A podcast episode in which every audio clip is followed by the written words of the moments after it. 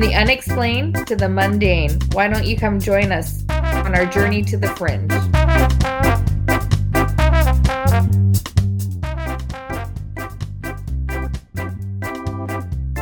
Welcome, everybody, to our third episode. We are still focusing on UFOs and a continuation from what we've been talking about. To begin with, we talked about the history of the modern-day UFO. We moved into government response to the modern-day UFO. Now we're going to take a little bit more of a narrow look at this topic. We've been talking a lot about a man by the name of J. Allen Hynek, who's been behind the scenes of a lot of what's going on here, not pulling the strings, just observing. He was involved in a lot of the government response. As we talked about before, he is a very notable academic on this topic, and he, at one point in time, he proposed a scale to determine different categories of sightings, and we've talked about it a few times. It is a three-level scale, but the way we've talked about it is just focusing on those three levels. But there are actually levels before the three levels of sightings kick in. So we're going to talk about this now, just starting before even the Close Encounters of the First Kind kick in. These are, all in all, the six categories or six levels that were proposed by J. Allen Hynek. So first off, you have just nocturnal lights, lights in the sky at night that you can't explain. They're not close in any way. These come well before anything. You just see a light in the sky. Close encounters. Okay. Unexplained explained? I would assume that we're talking about unexplained nocturnal lights. Unidentified. Okay. Not a plane. Yes. Go on. I'm glad we sorted that out. I wasn't sure. I needed to classify what kind of lights. There's a lot of lights out there. There are. Next up, we have daylight discs.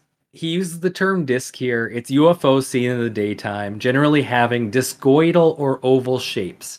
Not necessarily true. This is really common in the early onset of this phenomenon. A lot of people saying they saw discs. As it moves on, it actually turns into a lot more of cigar-shaped sightings, but you can see, honestly, any shape. It's more so just seeing something unidentified in the daylight sky that has shape to it. The next level on here is a radar visual, and that's one thing that does come up that's very interesting is there are a lot of sightings where it's either exclusively seen on radar, where the navigator looking at the radar has asked for a visual on something on the radar, and nobody can see anything, or they do see it. But in this situation, it would be just UFO reports that have radar confirmation. And this is above the other two as they consider it more firm evidence than the other ones, as you actually have some sort of instrument that's picking up this anomaly. I'm just curious if that might, and maybe there's no answer for this, maybe there is, if it includes also having a visual but seeing nothing on the radar. That would be any of the other levels on here. Okay. So if it's not registering on radar, we're not talking about that. Okay. But you can have a mixture of those two, or I don't know what you would consider a light seen at dusk that also registers on radar. It's a little ambiguous. You could fit some things in here. Yeah. Outside of the parameters. But this is all below, these are all they're very soft sightings. There's nothing that can be looked into in these situations. So that's below Close Encounters of the First Kind. So where we actually start to talk about the meaty cases that can be looked into, that are investigated, that can actually be investigated to a point where you can say unidentified instead of insufficient data. And right off the bat, we got Close Encounters of the First Kind. This is visual sightings of an unidentified flying object. Terminology has changed, but we're still in here for J. Allen Hynek. Seemingly less than 500 feet away, it shows an appreciable angular extension and considerable detail. So this is, you see something, it has shape, and it's somewhere around the range of 500 feet away or closer to you. There's no interaction necessarily. It's just fairly close, and you are at a point where you can actually give more detail than just, oh yeah, I saw a bright light. Yeah, that is fairly close. That's freaky close. Yeah. And like, honestly, a lot of the cases where we've seen, and yours is actually that you're going to talk about a very fringe one that would be hitting Close Encounters of the First Kind, just because no one can actually say how close it gets at the closest point. No, they and don't. It's not a hard measure either, because 500 feet, if you're looking at something at night, very hard to measure. True. Nobody's pulling out that 500 foot measuring tape and just saying, that's can it. You wait there? And just it's a first pushing kind. It out. Yeah. We've got it. 499. I tied a rock to my 500 foot rope and threw it. Next up, we have Close Encounters of the Second Kind. These are UFO events in which a physical effect is alleged. This can be inferenced in the functioning of a vehicle or electronic device, animals reacting, physiological effects such as paralysis or heat and discomfort in the witness, or some physical trace like impressions in the ground, scorched or otherwise affected vegetation, or chemical trace. Honestly, it could be at the same distance as the Close Encounter of the First Kind. It's just there's more things to say other than I saw this. Yeah, more evidence, more physical evidence. Hell, and this is kind of a bit of a fringe one, but if you could even hear it, I would assume that would move it into that, because that is a physical effect. That is physical, yeah. And these range wildly from, honestly, I heard something to I was telekinetically communicated with. That does fall into another topic if we're talking about the other proposed levels of encounters. Two, I felt, I got measures of radiation at the area. I suffered injuries, a lot of things. I think more often than not, though, with sound, people are not really reporting. Nobody really reports from a lot of these aircrafts. However, it would be a physical effect. It would. So that's Close Encounters of the Second Kind, and Close Encounters of the Third Kind, as made famous by the movie by Steven Spielberg, are UFO encounters in which an animated entity is present. These include humanoids, robots, and humans who seem to be occupants or pilots of a UFO. There are cases out there for all three of those things. Humanoids vary wildly from what people are seeing going into and out of UFOs. These are the most interesting cases to read, but they also seem the most outlandish, honestly. So that was J. Allen Hynek proposed this. I believe it was in the 60s. 72. He stated that this was what kind of scale he wanted to work off of. It does catch, for the most part, everything. And if you want to dig in deeper, I honestly think it's just a good starting point. It is. I mean, these things go off in so many different directions. It could go off deeper, and some other people have proposed other levels of close encounters. It's hard to obviously encompass everything, because some stuff gets pretty weird out there with UFOs. Yeah, and you run the risk of either over-categorizing, so it's hard to actually make connections between cases if you want to look into something too closely, or just having too big of categories and just completely missing out on certain things. So it is a fine line to work, and this is such a weird topic that it's hard to say whether or not that it is right or wrong, but that is the one that most ufologists do work off of, I believe, still. I would have to check the MUFON work to see if they've changed it at all. Probably good for a different episode. Yeah. But what we're going to do from here is talk about notable cases from Close Encounters of the First Kind. I have a fun one to look at. This is one right out of Project Sign that we're just coming off of, and it's called the Chiles-Whitted UFO Encounter. So let's set the stage. 2:45 a.m. on July 24th of 1948. There is a red-eye flight from Houston to Atlanta, Georgia. Outside of one of the windows, there are 20 passengers on this plane in the back, most of them sleeping at this point, because it is a red-eye ready for you to get up when you get off. Chiles and Whitted, and I don't have their first names right in front of me at the moment. They are both retired Air Force pilots. So they're used to seeing things in the sky and remaining calm under pressure. And what they see out of the corner of their eye is a bright object coming. I don't know the directions off the top of my head, but it's parallel to them, somewhere between 100 feet and 700 feet away. They estimated that this object was 100 feet long, 25 to 35 feet in diameter, and cigar-shaped, torpedo-shaped, and it had a bright magnesium flare shooting behind it. Each of these pilots gave their own account of what it looked like. This is what Chiles said. It was clear. There were no wings present. that it was powered by some jet or other type of power. Shooting flame from the rear some 50 feet. There were 2 rows of windows, which indicated an upper and lower deck, and from inside these windows, a very bright light was glowing.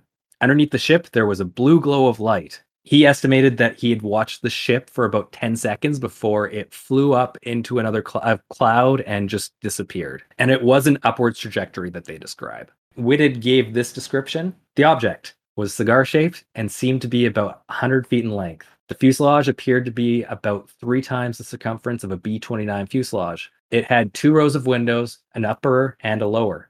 Windows were very large and seemed square. They were white with lights which seemed to be caused by some type of combustion. I asked Captain Chiles what he had just seen, and he said that he had no idea. So as soon as these guys... Did they each give these statements separately? Separate, yeah. Or together, okay. No, they gave them separate. It is a little hard to look into facts, as I'm going to talk about in a little bit here. They also both gave a sketch of what they saw, both giving things that looked very similar to the old style of Zeppelin.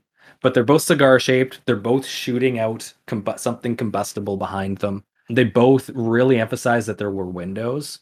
Funny, because you wouldn't just see a Zeppelin like shoot straight up into the air. Well, not straight up. It goes up and just disappears. But yeah, it's going far too fast for what something a Zeppelin of the time could do. Yeah. And as soon as they landed, they decided to go to the nearest U.S. Air Force base and report the sighting that they'd seen. This was looked into by Project Sign. Of the 20 passengers on board that plane, one of them was awake and said he did see a bright light outside that window. Now, where they were, and you know, back in the day, those windows weren't as big. And honestly, you can't see as much as outside the pilot's windows. I'm just thinking of this guy like opening eyes and being like, that's weird, and going back to sleep. Yeah. Did the pilot say anything? What's that? Did the pilot see anything? These guys were the pilots. Oh, they were the pilots of the plane? Yeah. Oh, gee, I thought they were just military pilots as passengers. No, they were retired U.S. Air Force personnel that became pilots. Okay. I misunderstood. I'm glad I clarified. Yeah. So they estimated where they were in the sky when they had seen this. And the rough estimate here was that they were somewhere around someplace called Macon or MACON, Georgia.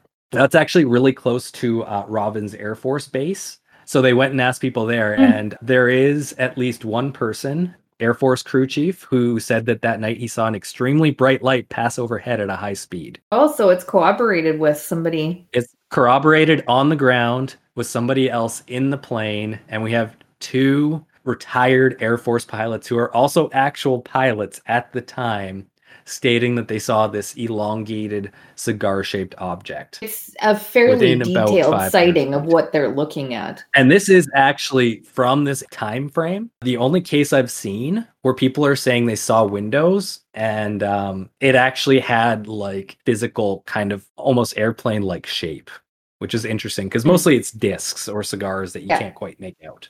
Yeah. From there, a lot of the original evidence was destroyed. As when Project Sign's estimate was created, it was part of the estimate of the situation, and it was ordered destroyed. So some of the evidence survives, not all of it. J. Allen Hynek did give an official statement. He said he believed it to be a meteor. Notice how none of the people who actually saw it described it as a meteor. It was a light in the sky, or it was specifically described as this very odd cigar-shaped flying object. It's a very, very detailed. Pilots, as we see in a lot of sightings that we've even talked about already, are trained to kind of be able to identify aircraft that they're looking at, and they do it very well. These guys did it very well. That's a very detailed sighting. I'm sharing my screen with you just so that you can kind of see these pictures that they've drawn. Can you see this? This one was drawn by Chiles. And that is very Zeppelin-like. Yeah. Obviously not as good a drawer here, but he emphasizes he saw 2 rows of windows, both of which were described. I won't judge him for it. It's pretty crazy that they... I wasn't expecting it to look like that, but it did. Yeah. It's very similar. And anybody looking to see these, the Project Blue Book miniseries put on by History Channel. They have on their website this sighting included, including the pictures that were drawn by both the pilots. So Ruppelt, who we were talking about before, he really liked this case. He believed it was unexplained. J. Allen Hynek, he thought it was meteors. But this is also at a point in J. Allen Hynek's career where he is very much so a skeptic. I was just going to say, I'm very surprised at that, given that there is even corroborating witnesses from the ground. Yeah. And the U.S. Air Force official explanation is that this was a meteor. But remember when we were talking about Project Sign, there was a big contingent of investigators who said that these were interplanetary objects that they were looking into. This is one of three cases that they really say are the reason why they pushed for a this is not easily explained answer. I was going to ask where that falls into, because I know they have a handful that they couldn't explain. Yeah, there's kind of three main ones. There's the Chiles-Whitted UFO encounter. There's the Mantell incident and Gorman dogfight. So those are the three that Project Sign really credits as why they decided to go with that answer. So that is the Chiles-Whitted UFO encounter. Officially, just a meteor everybody saw, but there are disagreeing views on that. I can imagine, as there is with everything. So I guess I'll move into mine. Mine loosely falls into Close Encounters of the First Kind, of being within 500 feet. There are some that I'm sure fall into being within 500 feet within this. So Phoenix Lights, March 13th, 1997. So this is not very long ago. So this falls into two separate sightings. It's anybody's guess if they're related or not. You can make your own guesses on that or conclusions on that after I get through them. So this first sighting takes place on March 13th, 1997. So this one happens earlier in the afternoon between 6:55 and about 8:30 p.m. So this one has varying reports of sightings on this one. I do like to note, I can't find reports of who was the first actual person sighting or calling anything in on this, but it has been noted Kurt Russell talks openly on this one, that he was one of the first reports on this. He's a pilot at the time, and he did make one of the first sightings, reporting it into authorities. So there's over 700 sightings made to the National UFO Network. Around 6:55, 7 o'clock, they start pouring in, everywhere from one massive V-shaped aircraft all the way to individual aircrafts in a V formation with five lights, triangles, large crafts. All of them are moving slowly, making no noise, and even seem to stop and hover and black out the stars above. So that's the first. Yeah, that part's pretty big. The fact that it blacks out the stars behind it indicates that it is a solid object, and it's not very large, and very large in that massive. Between the lights is something. It's not just independent lights. Yeah. It's very funny because there are a lot of different interactions seem to be had by all these different sightings. So this starts in the north, and it starts moving southeast towards Phoenix. So it happens in this time frame. Second sighting takes place around 9 p.m. So this is where most of the sightings are coming from, because of all the attention this is stirred up of everybody telling everyone, what did I just see? So everyone's outside looking in the sky. And this is the most witnessed one, taking place 9 p.m. There is video of it, and this is a series of stationary lights over Phoenix.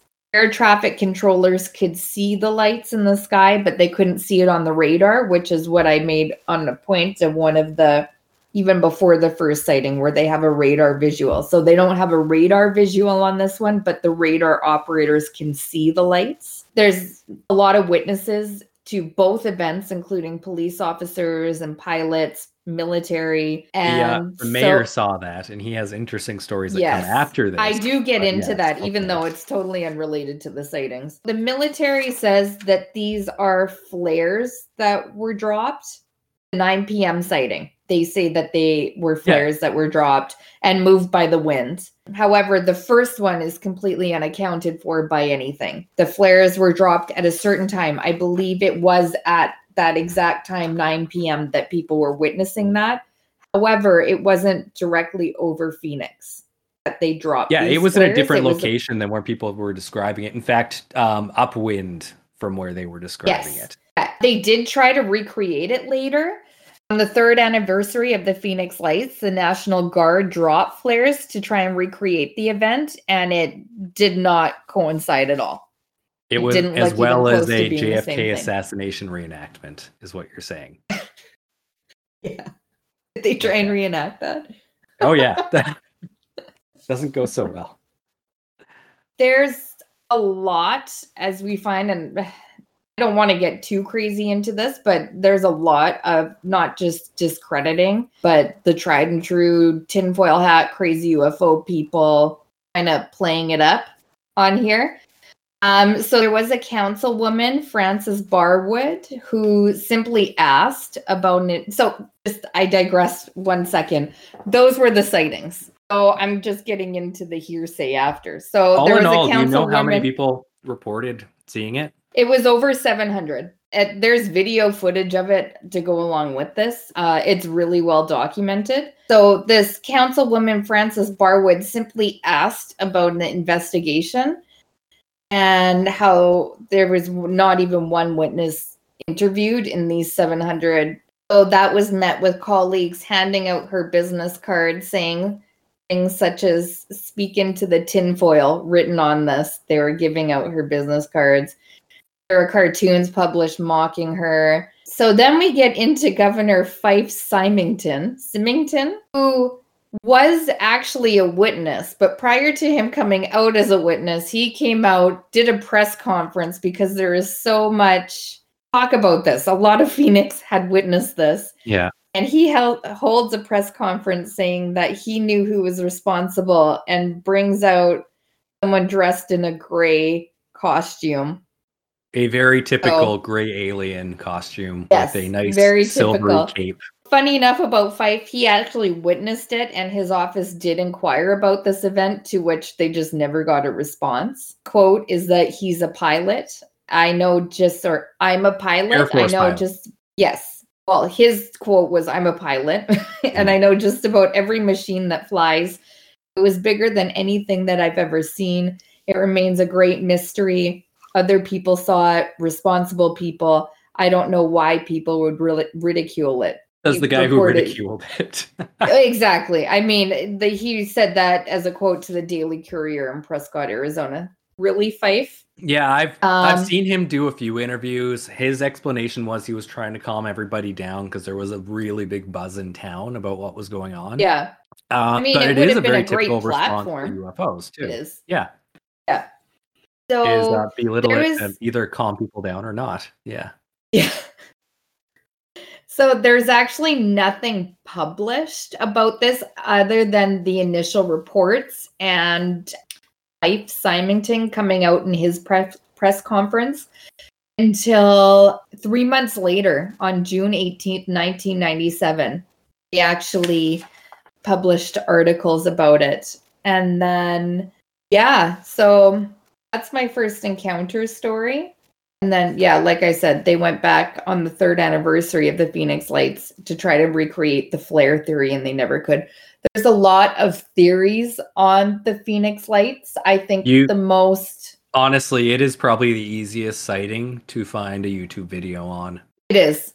Yeah, it's probably, and it's tons of videos on. Including actual videos of the lights in the sky. So it's a very well documented sighting. Not just Fife Symington with this gray alien. Despite it being so famous, I wouldn't say it's typically exciting.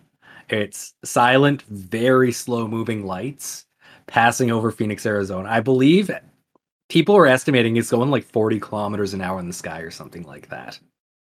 They do have, and I didn't write it down in my notes, they do have the estimates of how high up it was, and it was fairly high up in the sky. Mm-hmm.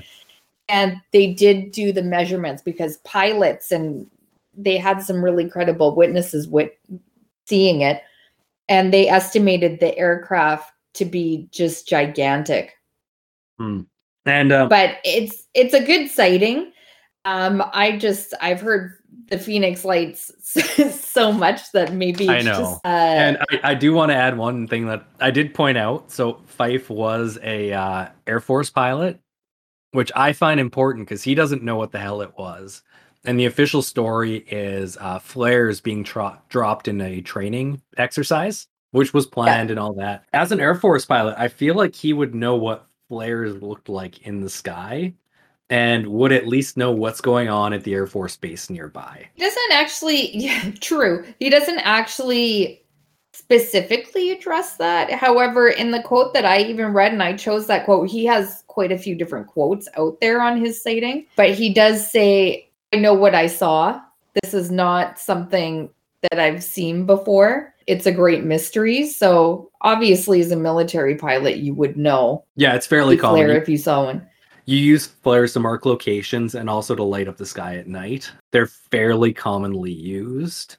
And they usually just hover there for a long period of time. They can move with the wind. They generally don't.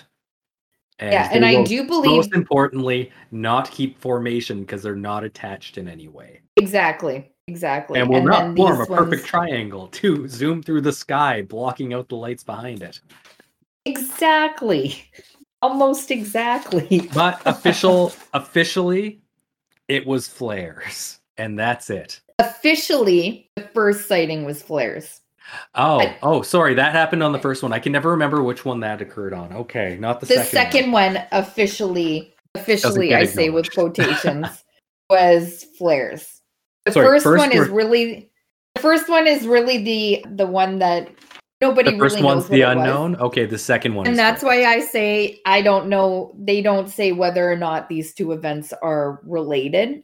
And they never kind of offer any sort of explanation. I really like that Kurt Russell witnessed the first wave. Yeah, he was landing his personal aircraft at the Phoenix airport at the time. Yeah, it goes between him and the first sighting also being a police officer. I choose Kurt Russell.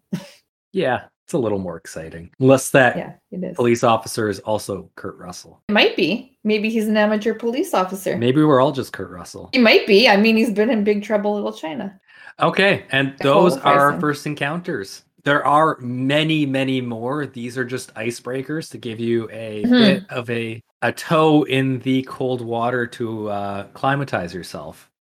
Feel free to look into more. I would be happy to do a little overview of a lot more, too. They're a lot of fun, but thank you for stopping by. We'll continue along on our journey to see the Close Encounters of the Second Kind next. Bye. Thank you for listening to Journey to the Fringe. We are a new podcast, and we would very much so appreciate if you could like, subscribe, share, and if possible, provide a 5-star review or some sort of feedback if you feel like there's anything we could be doing better. But 5-star review is the best thing you can do for us, as it does help, unfortunately, in the world of algorithms.